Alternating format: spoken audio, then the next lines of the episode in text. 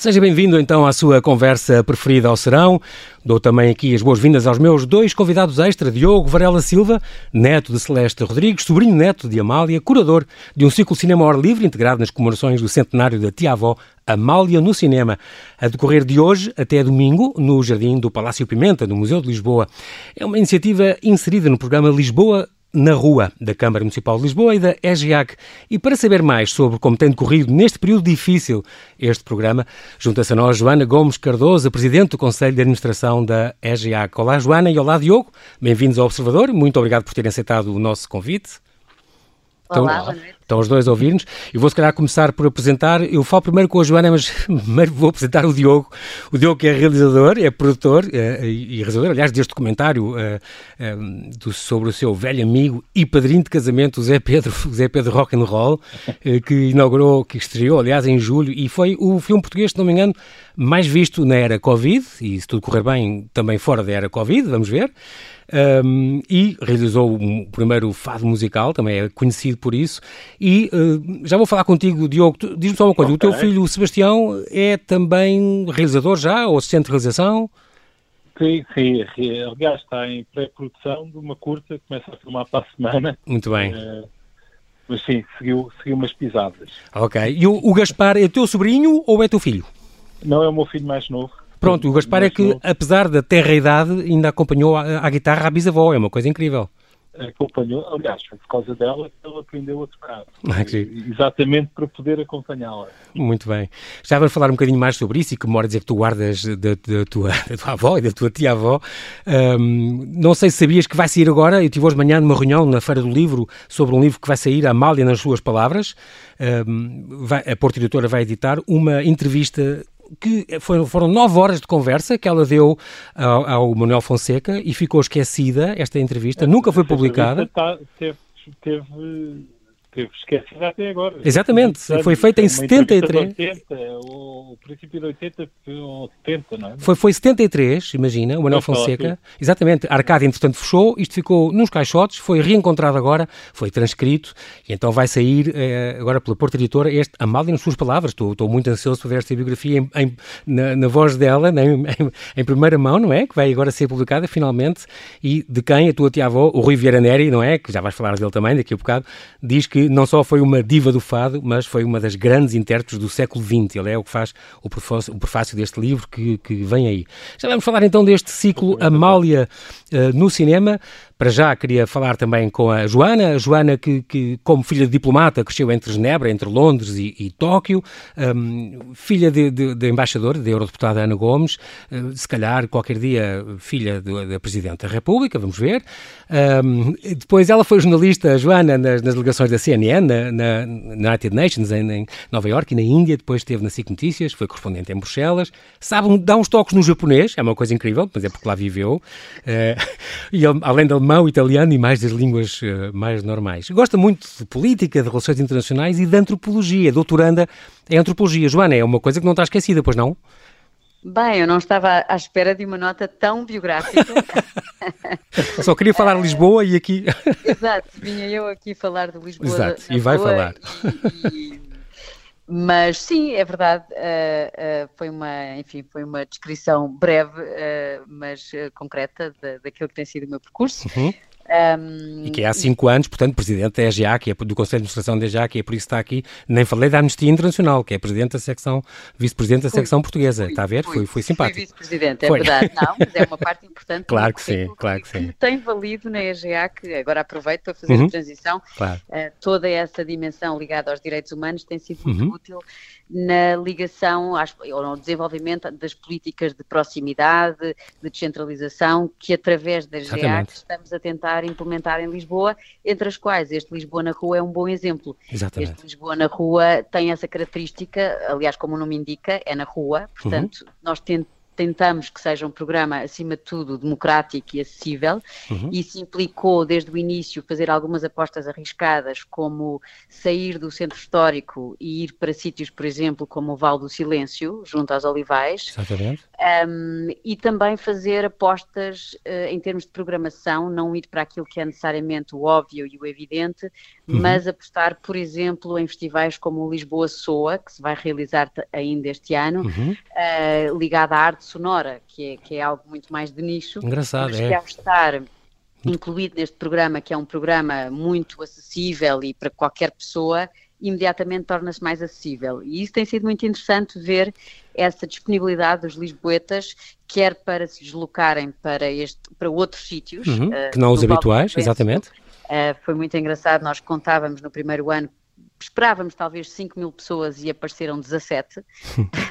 Portanto, temos sido surpreendidos. Mas, Joana, deixe-me dizer-lhe que eu já tive aqui alguns convidados na, nesta hora, uh, por exemplo, o diretor do Museu Bordal Pinheiro, o diretor do Núcleo do, do Santo António, todos eles dizem que trabalhar com, com a EGA que é, tem sido uma coisa extraordinária que só quando não conseguem mesmo é que não apoiam, porque de resto tem sido um grande apoio, tem feito, tem que lhe dar os parabéns em público, eh, ao vivo e a cores, porque realmente tem eles, feito eles um trabalho muito... Não dizer outra muito... coisa, não é? Não, mas podiam, ter, ou podiam não dizer nada se não gostassem muito. Não, foram educados, foram educados, mas sinceramente dizem, eh, encontramos uma estrutura que nos apoia, apoia como deve ser, e só mesmo se não puder é que não fazem, porque têm portas abertas, a gente propõe tudo e mais alguma coisa, às vezes coisas loucas. Isso é verdade. E temos, portanto, é, isso é verdade. de ter diretores uhum. e diretoras que são muito criativos e este tem sido um ano em que isso tem sido fundamental, claro. não é? E eu lhe perguntar também isso, Joana, não, é verdade que imagino que já teria um programa para Lisboa na rua e para as festas de Lisboa e para tudo e que de repente em fevereiro ou, ou em janeiro, fevereiro tiveram que repensar tudo, praticamente tudo, foi, foi um esforço hercúleo, mas tem umas iniciativas ainda extraordinárias. No caso das festas foi muito triste, não é? Para, para sim, todos sim, nós. claro, claro. Não aí houve... não foi mesmo possível. Uh, fizemos algumas experiências online e através de streaming. Sim, estou-me a lembrar, por exemplo, da, da, eleição dos tronos, isso fez-se à mesma e tal, Exato. isso foi feito. Uh, fizemos um concerto no dia 12 de junho com os Dead Combo no Castelo de São Jorge, mas sem público. Sim. Portanto, foram iniciativas que foram gravadas claro, claro. e que também passaram, no caso em streaming e tal, exato. exato Mas não é a mesma coisa, não é? Cerejas, não é de toda a mesma coisa, não é Agora este Lisboa na rua já tem... Para os próprios artistas. É. Este Lisboa, na rua, na rua, sim, que vai, vai ser até dia 27 de, de setembro, já tem uma série... Exato. Claro que tem que ser estas regras todas, eventos ao ar livre, entrada gratuita, as entradas controladas, as lotações limitadas, tem que se levantar previamente o bilhete e tal, alguns eventos em streaming e também. Assim parece muito chato, mas não é tão difícil. Mas não é, e, e eu estive a ver o programa programa, Joana, e tem coisas extraordinárias, além das que já foram, não é? Lisboa Mágica, o Festival Política, pronto. Mas desde... O, o Festival Política, aproveito até para, diga, diga. para, usar esse exemplo, que é muito uhum. curioso. Nós, inicialmente, as primeiras experiências que fizemos quando uh, voltarmos, a, a, quando retomámos a atividade e quando os espaços, os teatros, os cinemas, etc., começaram a abrir, aquilo que nós tentámos, em primeiro lugar, para ser menos agressivo, foi programar nos jardins, o Jardim do Palácio Pimenta, o Castelo de São Jorge, uhum. portanto, todos os espaços com ar livre. E logo aí sentimos uma grande receptividade. Nós organizámos, por exemplo, concertos de jazz do Ricardo Toscano também como forma de agradecimento, porque foi um músico que durante uh, o confinamento esteve a tocar de forma Exatamente. gratuita todos os dias uhum. e, portanto, para retribuir de alguma forma, convidava-o para vir para os jardins e, na verdade, tivemos um problema de não conseguir dar resposta no sentido em que tantas pessoas que queriam vir e a lotação era, era limitada. Limitada, claro. E aquilo que sentimos e que é muito encorajador nesta altura é que, não obstante as condicionantes que se mantêm e que nos espaços fechados, sobretudo, são bastantes, passámos a ter uma lotação uh, de 50%, e mesmo assim, o Festival Política, por exemplo, este ano, que já, já decorreu no Cinema São Jorge, uhum. este ano teve mais público com estas condicionantes do que no ano passado. Muito bom. Portanto, uh, é um bom sintoma, não é? E há sintoma será... também desta fome das pessoas, aí, não é? Desse espetáculo, houve, muito, seja, houve um grande jejum. Público que nós sabemos que se calhar ainda não se sente preparado para, para vir assistir e, e nós respeitamos isso e, e, estamos a usar o streaming como complemento de quase tudo o que fazemos para continuar também a oferecer algo a essas pessoas, mas por outro lado sentimos exatamente que há uma fome imensa é. das pessoas que querem ir e, portanto, temos tido. Uh, o nosso problema, como eu dizia há pouco, tem sido o mesmo que verificámos no início, é conseguir dar resposta tendo estas lotações mais reduzidas, porque temos tido sucessivamente, estou a pensar, por exemplo, também no ciclo de cinema ao ar livre que estamos a dinamizar no claustro do Museu da Marioneta sucessivamente tem estado esgotado. Exatamente. Portanto, Todas as quartas eu tenho divulgado aqui no, aos microfones do, do Rádio Observador, tenho divulgado, ontem foi o Coco, tenho estado a divulgar todas as semanas porque acho também uma ideia extraordinária. Então a culpa é vossa. Sim, é verdade, porque acho que vale a pena, tem sido um, uma, ideia muito boa desde o Cinema Paraíso e tal, tem vindo por aí todas as quartas e faço questão de, de dizer, mas são muitas coisas ainda também, Joana, este, os anos do Apósito da Amália, que vamos já falar do, do nível do centenário, que, que, se está a celebrar, e vamos falar por isso do, daqui a pouco com o Diogo do, do ciclo de cinema, mas também, por exemplo, o Jorge Palma faz 70 anos e vem aí o espetáculo 70 Voltas ao Sol, é já dia 12 de setembro, também, novamente com o Dead Combo e a Cristina Branco, portanto, vai ser também um grande espetáculo que incluído também nesta, nestas iniciativas de Lisboa na Rua, além da dança na cidade, houve, houve iniciativas que eu acho extraordinárias, nós vamos mesmo ter que falar disto, uh, ah, um, o cinema no Stendhal. Neste, neste, neste ano é que tudo isto nos obrigou a, a reavaliar e a repensar é, e a olhar para os próprios espaços de uma outra forma. E dou como exemplo, lá está, a marioneta não era um sítio onde nos ocorresse fazer uh, cinema ao ar livre, uhum, passou uhum. a ser. Uh, levar o jazz também, por exemplo, ao Castelo, temos feito e também está esgotado. Sexta-feira à tarde uhum. fazemos sempre agora um concerto de jazz no Castelo, isso também tem tido uma grande receptividade. Uhum. E depois, justamente, reinventar uh, iniciativas como o Dançar a Cidade. Exatamente. Aí, por exemplo, cá está outro espaço, o Palácio Baldaia, por exemplo, cá está outro sítio que vai ser, que é um bocadinho para as pessoas conhecerem, eu pessoalmente não conheço. É uma boa iniciativa para, para a gente poder ir também ir conhecendo outros espaços, ou vamos para o Jardim do Torel ver outras coisas, ou, ou andamos a ver o, o cinema no, no Stendhal. Há coisas que nos vai obrigar os lisboetas a passear, a andar pela rua mesmo, que é a ideia, mas esse, não esse é perdendo é esta iniciativa. Nossa, exato, essa é muito é. a motivação e a razão de ser deste festival, é de facto levar as pessoas, como eu disse no início, a conhecerem outros locais de Lisboa que habitualmente não uhum. conhecem ou onde não se passam este tipo de iniciativas. Mas dizia eu que, por exemplo, no Dançar a Cidade, que, que era, uh, chegou a ter tango e outro tipo de danças que implicam um contacto físico próximo, naturalmente que tivemos que repensá-lo. Portanto, este ano vamos ter Bollywood, samba, Afro. danças africanas, vamos ter algo que permite, uh, enfim, Joana. que a iniciativa se realize, mas já sem aquele contacto, todo aquele contacto uhum. físico que se calhar outros tipos de danças. Joana e Diogo, eu vou-lhes pedir para não, não desligarem a chamada e estarem connosco em, em linha dois, um minutinho e voltamos já. Até já.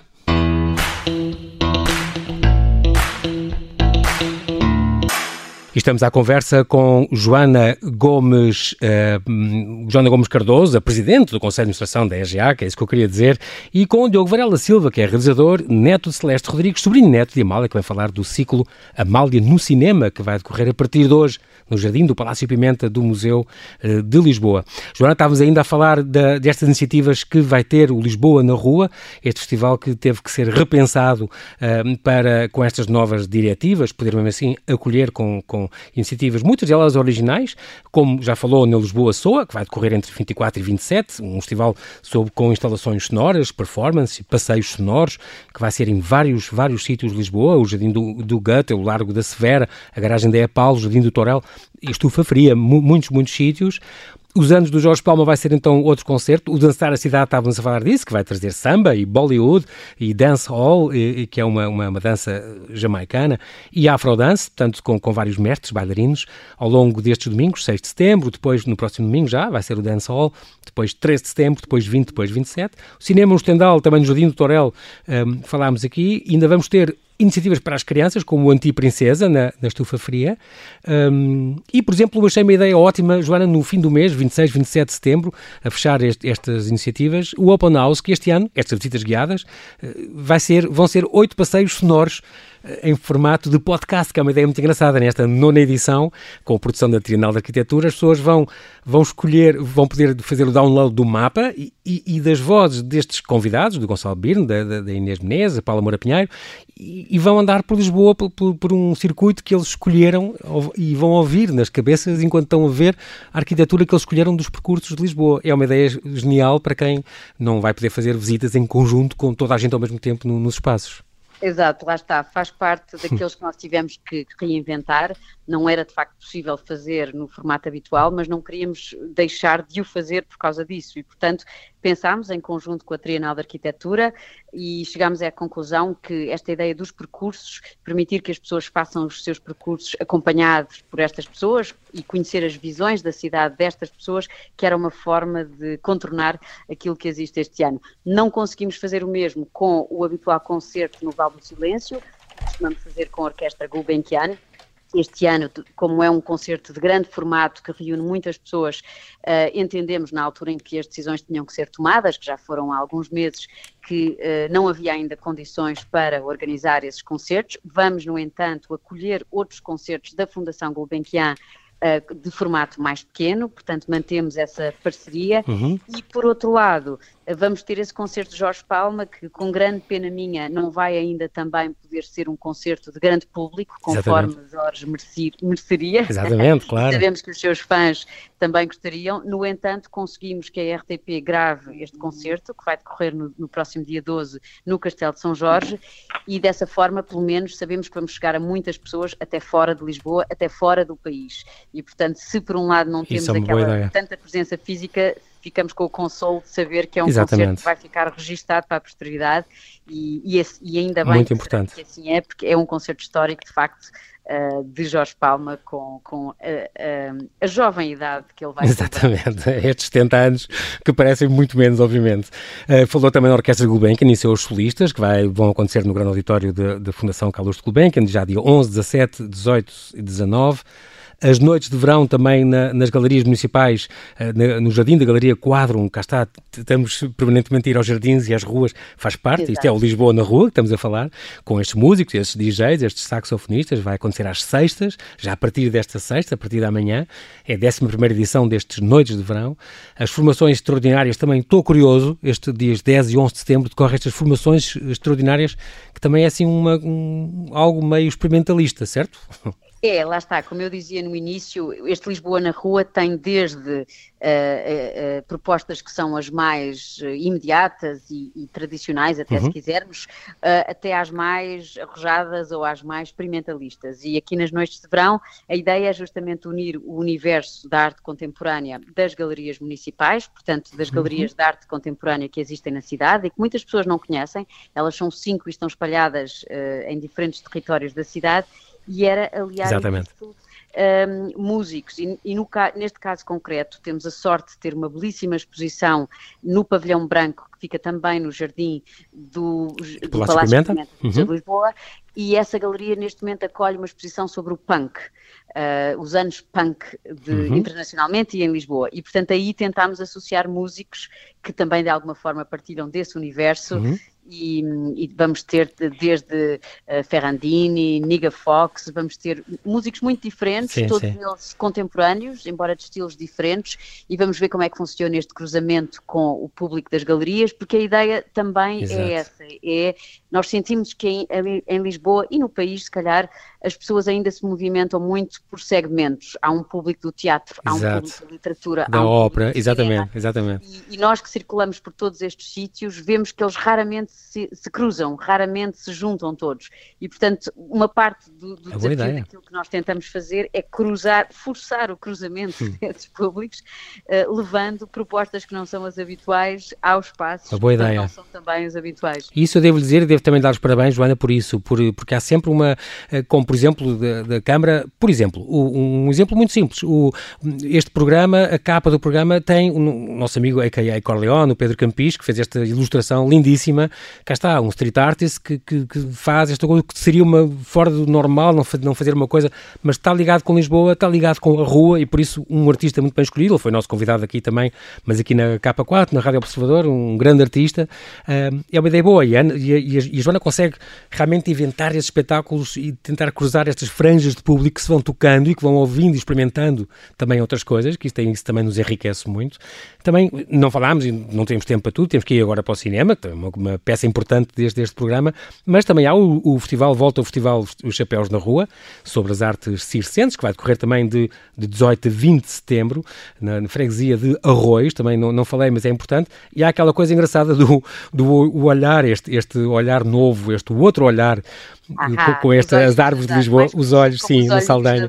Exato. Isso é uma... foi muito divertido. Muito foi giro. um bocadinho uma provocação que nós tínhamos para as festas de Lisboa, portanto em junho, Uh, também por Lisboa ser este ano capital uh, verde, verde exatamente. Uh, europeia. Uhum.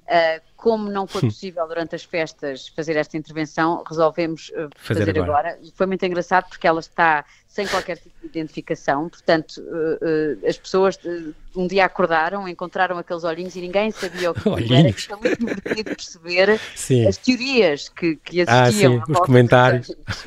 Mas só uma nota para os ilustradores, de facto, nós há muitos anos que temos esta política que tentamos sempre fazer, trabalhar com ao longo do ano com os diferentes programas, uh, com diferentes ilustradores, e tem, isso tem sido sempre também um processo muito enriquecedor, descobrir os talentos que existem, trazê-los. O ano passado tivemos também a sorte de trabalhar com o Jorge Colombo, provavelmente uhum. um dos maiores ilustradores Exatamente. de uma outra geração uhum. que vive nos Estados Unidos, que publica inclusivamente em publicações tão prestigiadas como a, New, a revista New Yorker uhum. e as uhum. suas fam famosas capas. Exatamente. E, portanto, tem sido muito enriquecedor trabalhar com desde os mais jovens ilustradores mais uhum. conceituados e ver como é que eles reinterpretam sempre uh, uh, com muita criatividade todas é esta, estas, estas programações e, e, a sua visão sobre a cidade. Muito bem. Para nós isso tem sido sempre, e temos, temos a sorte de ter continuado a conseguir trabalhar com eles até durante o confinamento, encomendámos alguns vídeos uh, que eu depois poderei até, enfim, quem estiver interessado pode ver uhum. em Cultura na Rua EGEAC,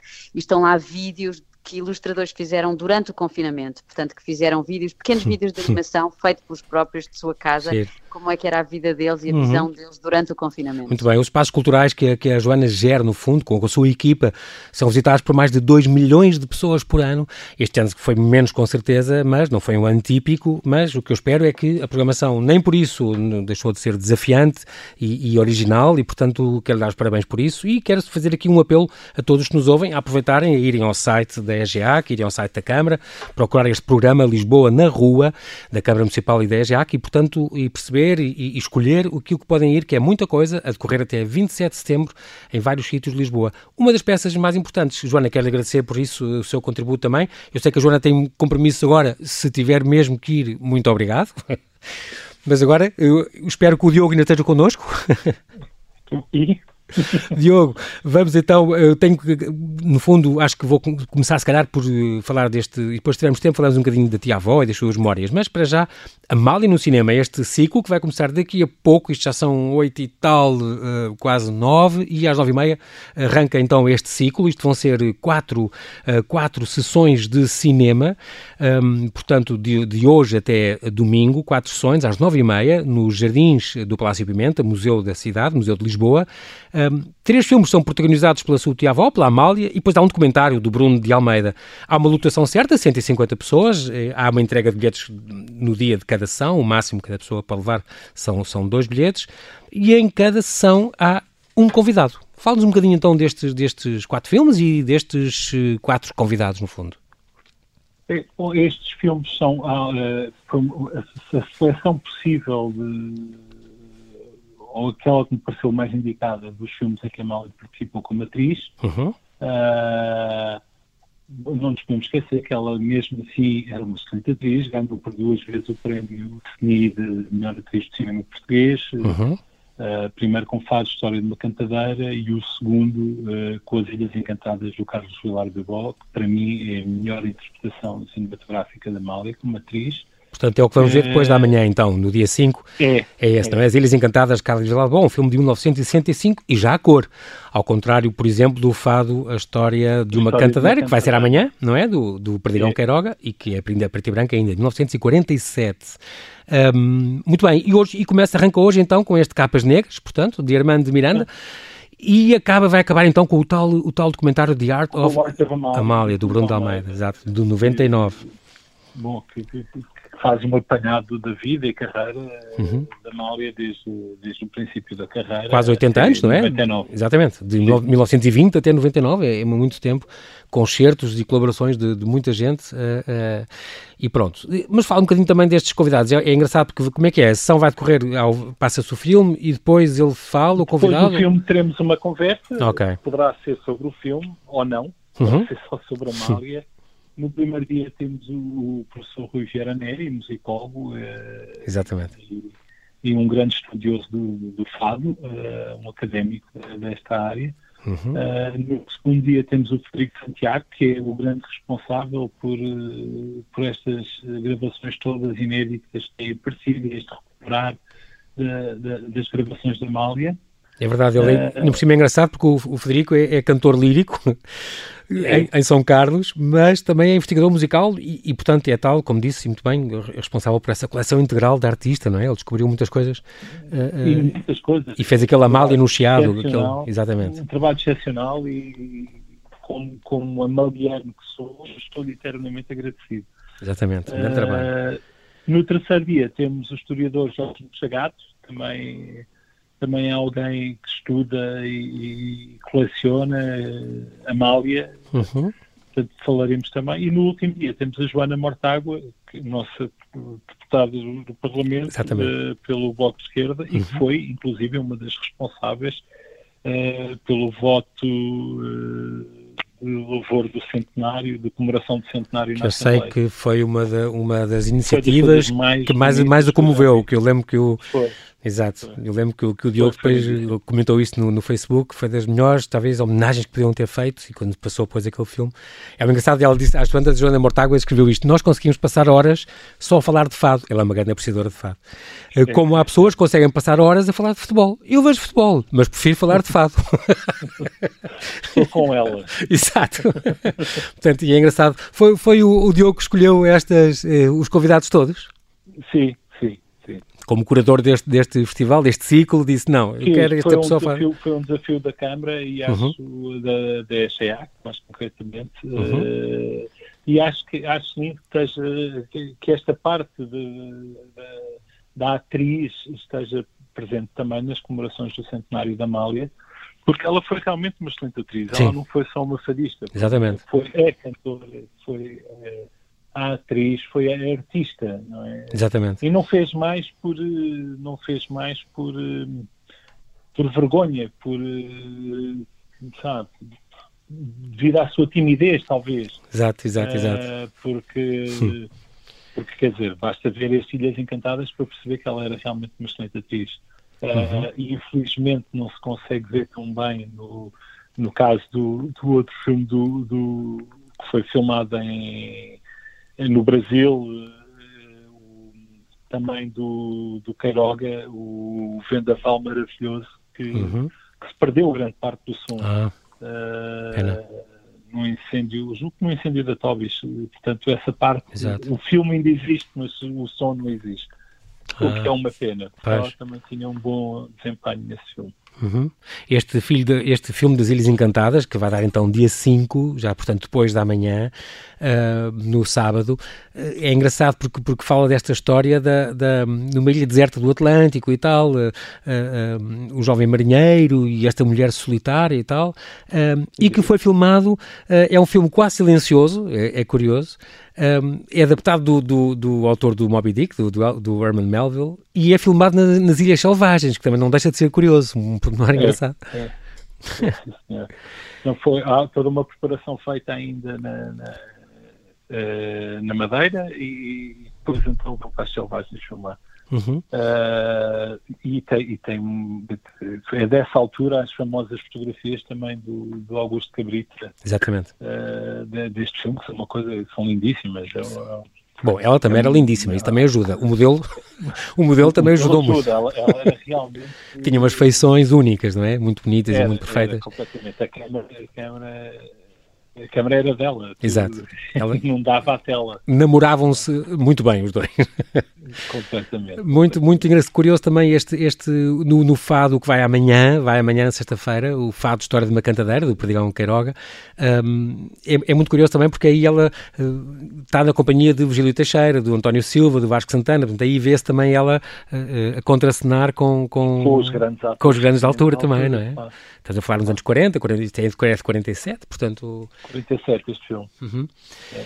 E pronto, vai começar já daqui a bocadinho. Uh, uh, já está preparado para todas estas limitações que tem que haver agora, tô, mas de certeza que vai ser um, tô, um grande tô, sucesso. Mas, mas, acho que é um sítio fantástico para se passar os filmes. Para uhum. o jardim é lindíssimo. É verdade. Com, este, com esta temperatura, acho que está mesmo Sim, é agradável.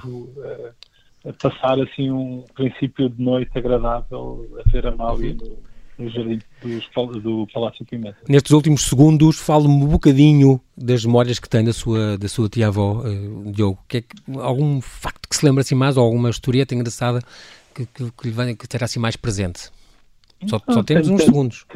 Tenho muitas saudades da, tia, claro. uh, da artista, acho que temos todos, da uhum. tia, particularmente eu tenho. E também da sua avó, que nos deixou em 2018, claro, não é? Óbvio, como é, como é óbvio. Há, há, dois aninhos, deixou-nos com 95 anos, também muito parecida com ela, mas que curiosamente fez o seu caminho, e isso é, é muito engraçado. Eh, fez, fez, a sua carreira e encontrou o seu espaço e a sua voz, eh, muito giro, sem querer colar à, à irmã, o, o, que é também muitíssimo curioso.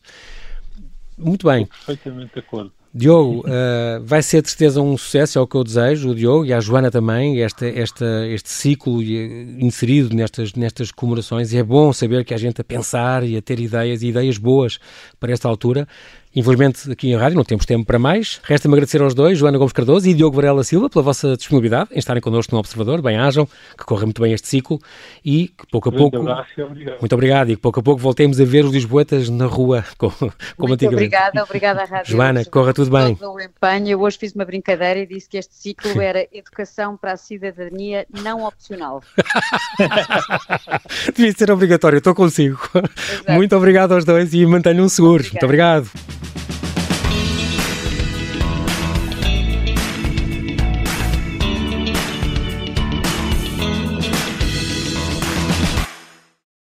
Obrigada por ter ouvido este podcast. Se gostou, pode subscrevê-lo, pode partilhá-lo e também pode ouvir a Rádio Observador online em 98.7 em Lisboa e em 98.4 no Porto.